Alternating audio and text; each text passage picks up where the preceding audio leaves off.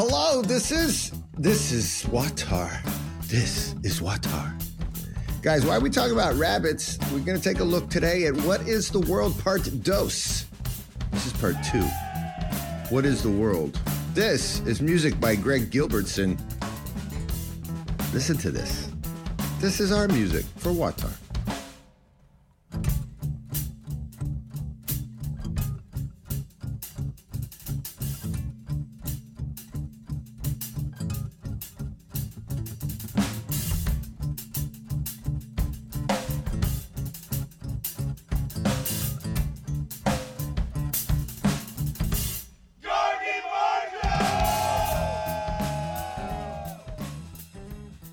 Here's the situation. In the first episode of this four part series, we talked about what is the world because people are always trying to save it. So I was like, what should we save?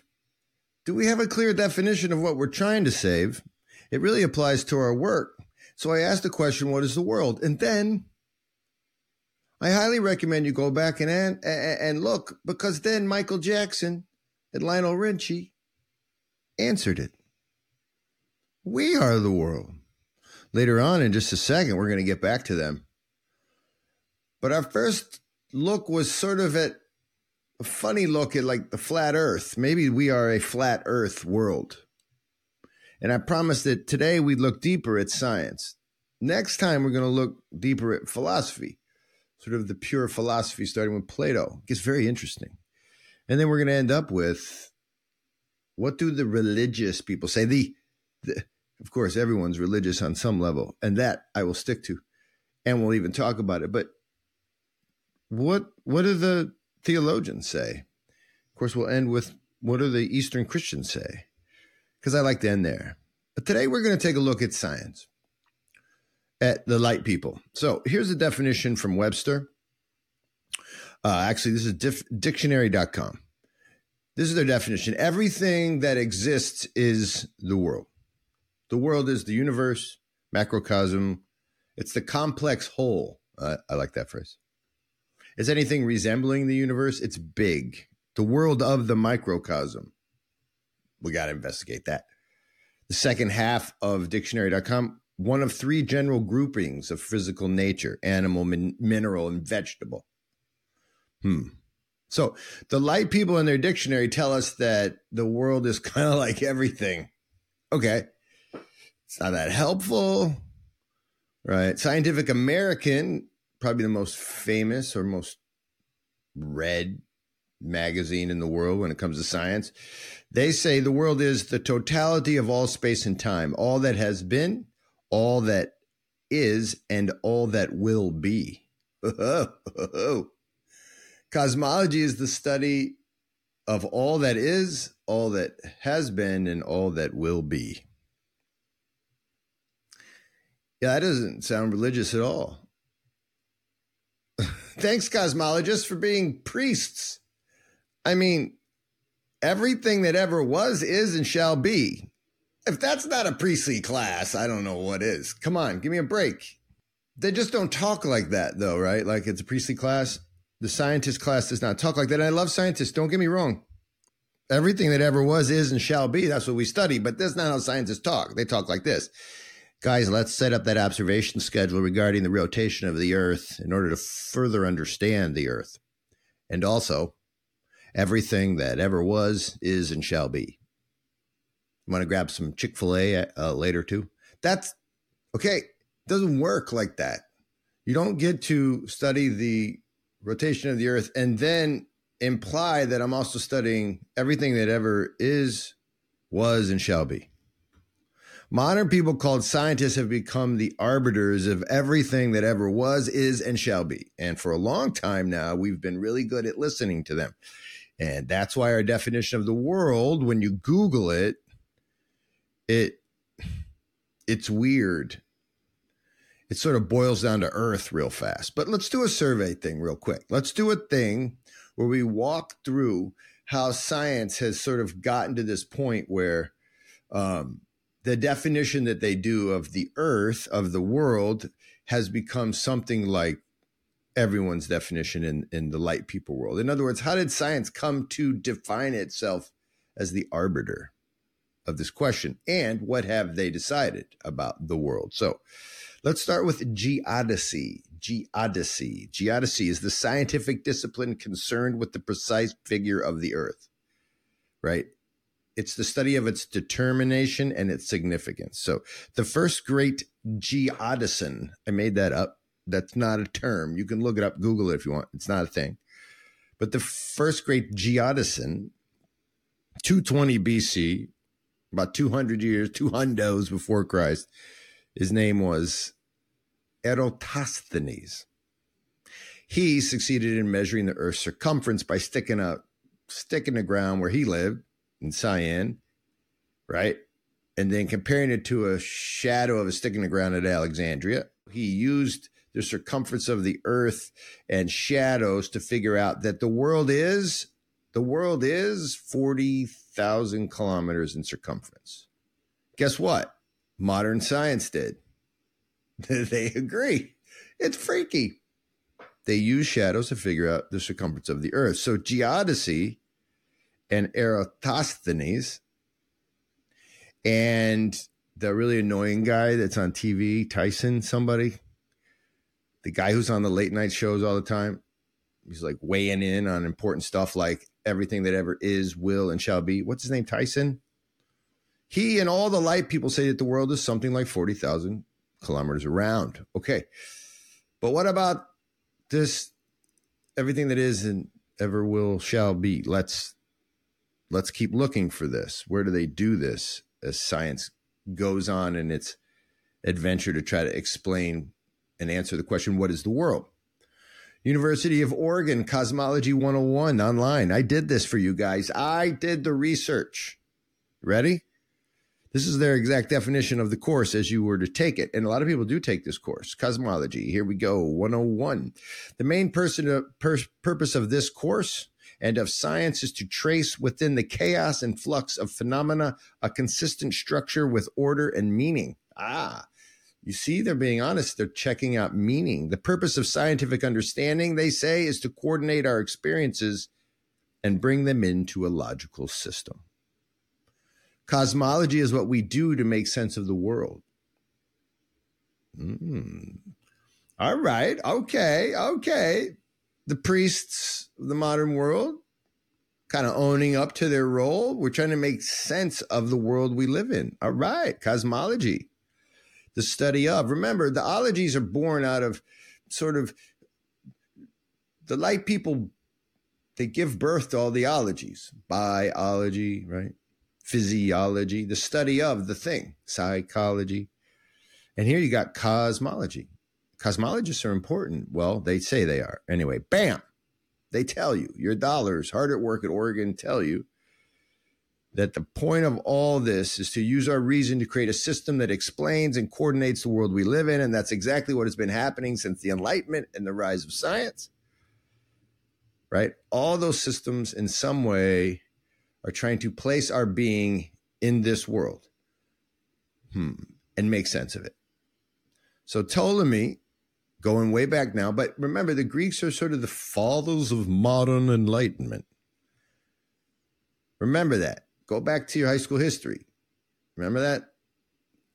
Our people, the light people, are always hearkening back.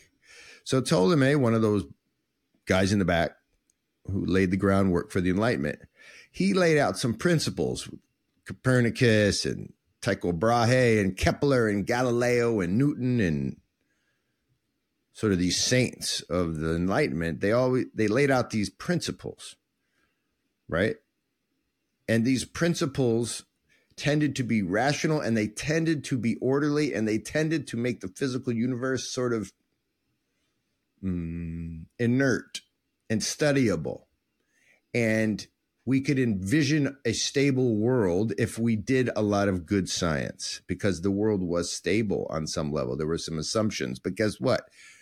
As we go into the modern age, modern cosmology doesn't play nice It doesn't play nice because you get Einstein and you get modern people. Now, are they creating the change or are they being created by the change?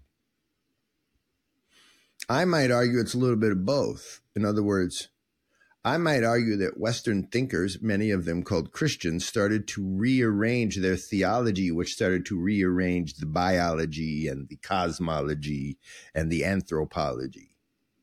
They played together. But a lot of people just think it just happened like invention, new way of thinking. Well, however you want to do it. Einstein by 1915 has a theory of, re- theory of relativity. By 1929, Hubble has a this giant telescope that sort of says, hey, Einstein might be right. You can start to see it actually. And so relativity becomes a theory that's about gravity. But if you look closely, the theory of gravity, general relativity, is actually introducing a concept that to know stuff is to know deeply. The, you ready? To know stuff is to know in a deep way, the knower. In this way, the world was much more than a blue marble floating in a sea of space, but it was a body that was both affected by us, the knowers, and was affecting us, the knowers. In other words, there was this weird relativity piece where we couldn't see clearly because we are also being known by the world around us. Knowledge was relative to the speed or the quality or the quantity of the studier. Gravity was relative to the speed or quality of the things around it. Gravity wasn't static, it changed with the size of the thing itself that was being studied. In fact, nothing is static. Nothing. And that's pretty damn scary. And that's what's happening all around us in the scientific world. But not everybody in the scientific community agreed with this. So to understand the question or to answer it, what is the world? You got to realize is that nothing is one big giant homogeneous mind meld all answering the same way. Within the scientific community, you had people still hearkening back to the idea that, yeah, okay, there's different parts in play. Things are relative, but relative to what? Because if they're relative on a scale unknown to us, we can't know anything. Relative to what? Well, for modern mathematicians, especially in the 20th century, that became relative to math. Math, many people argued, was not subject to the general theory of relativity. So get ready. You ready? Let's do some math worship. It's important for you to understand that the things you're about to hear come from worshipers of math, which could be a great thing. I just want everyone to know. You can't hate math. You might hate doing math because your teacher is confusing you. But math does cool stuff. I like math. Math gives humans power. I, I, like power. Math is the mind of God, according to Newton, and say everyone else since Newton. Light people love math. Math is is godly, and many Christians, most, have said like something like math is the mind of God. Math is amazing, and here's how it ties into our our conversation about what is the world. You ready? For math people, surprise, surprise, the world is math. Done. That's it. The world is math. Pythagoras taught that all things are made of numbers, and he ain't alone. Mathematician David Hilbert, 20th century mathematician, probably the most influential math mind of the 20th century, a guy who knew was working or right alongside Einstein. While Einstein was doing physics, Hilbert's doing math. This dude triples down on Pythagoras and he states that if a math system is elegant, if it has no contradictions, if within that structure called the equation, within that math world, if it is true in math and there's no contradictions, then that structure, that math world, hold on to your seats. If everything checks out, then guess what? The math structure can create stuff. What? The mass structure, the equation itself creates, gives birth to flesh. You think I'm making that up? I'm not making that up. Check out this very purple PBS video. I don't really know why it's so purple. I think purple implies like danger and fear and the unknown. Check out this video from PBS. All oh, The incredible complexity that we see in the universe, from biology to human culture, appears to ultimately emerge from matter, space, and time as numerical quantities obeying these equations. Well, wait. Quantities obeying equations. I love that language. You are an equation, and the quantities, the things that make up that equation, that's you. You obey the equation, baby. So, if we can describe baseline reality in purely mathematical terms, can we take this one step further? Yes. What if we say that the universe isn't just described by mathematics, but in a more fundamental way, it actually is mathematics? This is the What? proposal of MIT cosmologist Max Tegmark. He calls it the mathematical universe hypothesis. It states that our external physical reality is a mathematical structure. Tegmark makes the case for the hypothesis by first defining the concept of baggage. Any theory in physics always comes with two components a set is of equations and a bunch of sentences on? explaining exactly how these equations relate to our human intuitions and what we can observe Oh. via experiment. I highly recommend the link is in there. Go check this out. PBS is doing this, and they're really doing something interesting. They're trying to explain the mind of God. It's cool. The baggage is sort of the expression. So you're sort of the expression, the baggage of the equation. You're the thing that comes out of the perfectly beautiful math stuff. In other words, the elegant math equation, you are the manifestation of it. Now, if this is making you nervous because in your simple self you went and watched the movie The Matrix 20 years ago made by men who became women. If that's you and you're a little nervous, so am I. Because if math is the substratum of all the stuff we see, then math is our dad. Tegmark, man, this MIT math maven, his theories are that math made flesh. right? Good math without internal trad- uh, any internal contradictions. Math gives rise to physical manifestations. Tegmark literally lays out that if a self-aware mathematical structure actually gives rise to physical structure. And you heard the narrator, the guy surrounded by purple stuff. You heard him say the coolest, creepiest, matrixy thing you could ever hear. We are the arising. We are the arising thing. We, we are the things born of mathematical structure. What is the world? The answer to the question, what is the world? We are the world. But no, math is the world. The world is a bunch of stuff with a corresponding reality and an equation somewhere in the mathematical world called your daddy. It's crazy, man. Have you ever heard of Plato? Next week, we're going to look at Plato because what we're going to find out is that Plato was doing something using logic. And what he was doing was basically coming to a similar conclusion. In some ways, you're going to see next week that the purple guy on PBS and Plato are really the same person. And that Plato just doesn't use math. Instead, he uses logic. And Plato, using logic, doesn't have to do the equation on some level.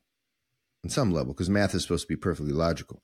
But what Plato can do is that he can jump the shark. Here's what I mean before we click off, look at this little video right here. This is an important video. Back we're back with the purple guy because if this is true about math, a scientist has to be able to test it. Listen what he the conclusion he comes to. The purple guy from PBS. Tegmark's hypothesis refines what possible means in those contexts. And finally, is this idea even testable? Can you test it? Not currently. The only obvious test is via anthropic reasoning. We should expect to find ourselves in the most typical mathematical structure capable of supporting our existence. I just want you to hear this. After all of this very interesting philosophizing about math, this guy, and to his credit, says, Is this testable? And to his credit, he says no. And to his credit, he uses the very fancy phrase if you like heavy things lightly, here's the light side anthropo- anthropologic reasoning. That just means using your head, your brain. If you use your brain, you will come to the conclusion that it's true. You just can't test it. You just can't do science on it, which means that science just jumped the shark. At this point, these guys are science heretics. Yeah. These heretics aren't doing science anymore. They're doing logic and reason the same way St. Maximus or say, I don't know, St. John does reason. The difference is, is they're claiming truth based on, oh, science. So at this point, these cats jump the shark and they become science heretics and they go on a heretic bender, like a logic bender, okay? And they're like doubled over at your little house party because they went crazy on this and they got like sick and they're doubled over the toilet and they're just puking all over your science party. And I'm not even saying that this science bender they're on is wrong. What I'm saying is, is they should take off the lab coat at this point because we don't even know if they're doing science anymore. But they sure are doing stuff like Jim Jones did up in the jungle there in Guyana. Okay, they should take off the lab coat and put on the the camo and gather everyone around because at this point it's not science anymore. And that's why I like science because when it's science, it actually can be helpful. But these cats are acting religious indeed, very religious, right? So we could go on and on. We could talk about how you really can't go down this road, but next time, next time, we'll talk about how philosophy set up these conclusions for the modern scientists how philosophy, the act of reasoning, allowed math to become our new daddy. That's on WAWTAR. In the meantime, can we listen for a second to Greg Gilbertson play some music? He just played uh, at Feast and Sing up in Wisconsin where we did a table and we had a lot of fun. But Greg's band got together and made this music for us, and I want you to listen to it. And as you do, before you do, and while you do, remember First Things, www.first-things.org. We are going to be at the uh, Symbolic World Summit with Jonathan Pageau and his pals. In fact, I am the MC at this event. This is the end of February. Please go. Please come up and say hello. End of February, Symbolic World. You can find it at the, we'll put the links in. Go check it out. Jonathan's doing something very cool. Uh, also, check out our, our Art of Tamada stuff. We are going to have at least two of these events next year. Come and join us. There's so much more. We are looking for more monthly donors. Please sign up. We love you. We're trying to get closer and closer to our our 50 before the end of the year. We're up to 21, as I understand it. Much love. Greg Gilbertson, take us out. Peace.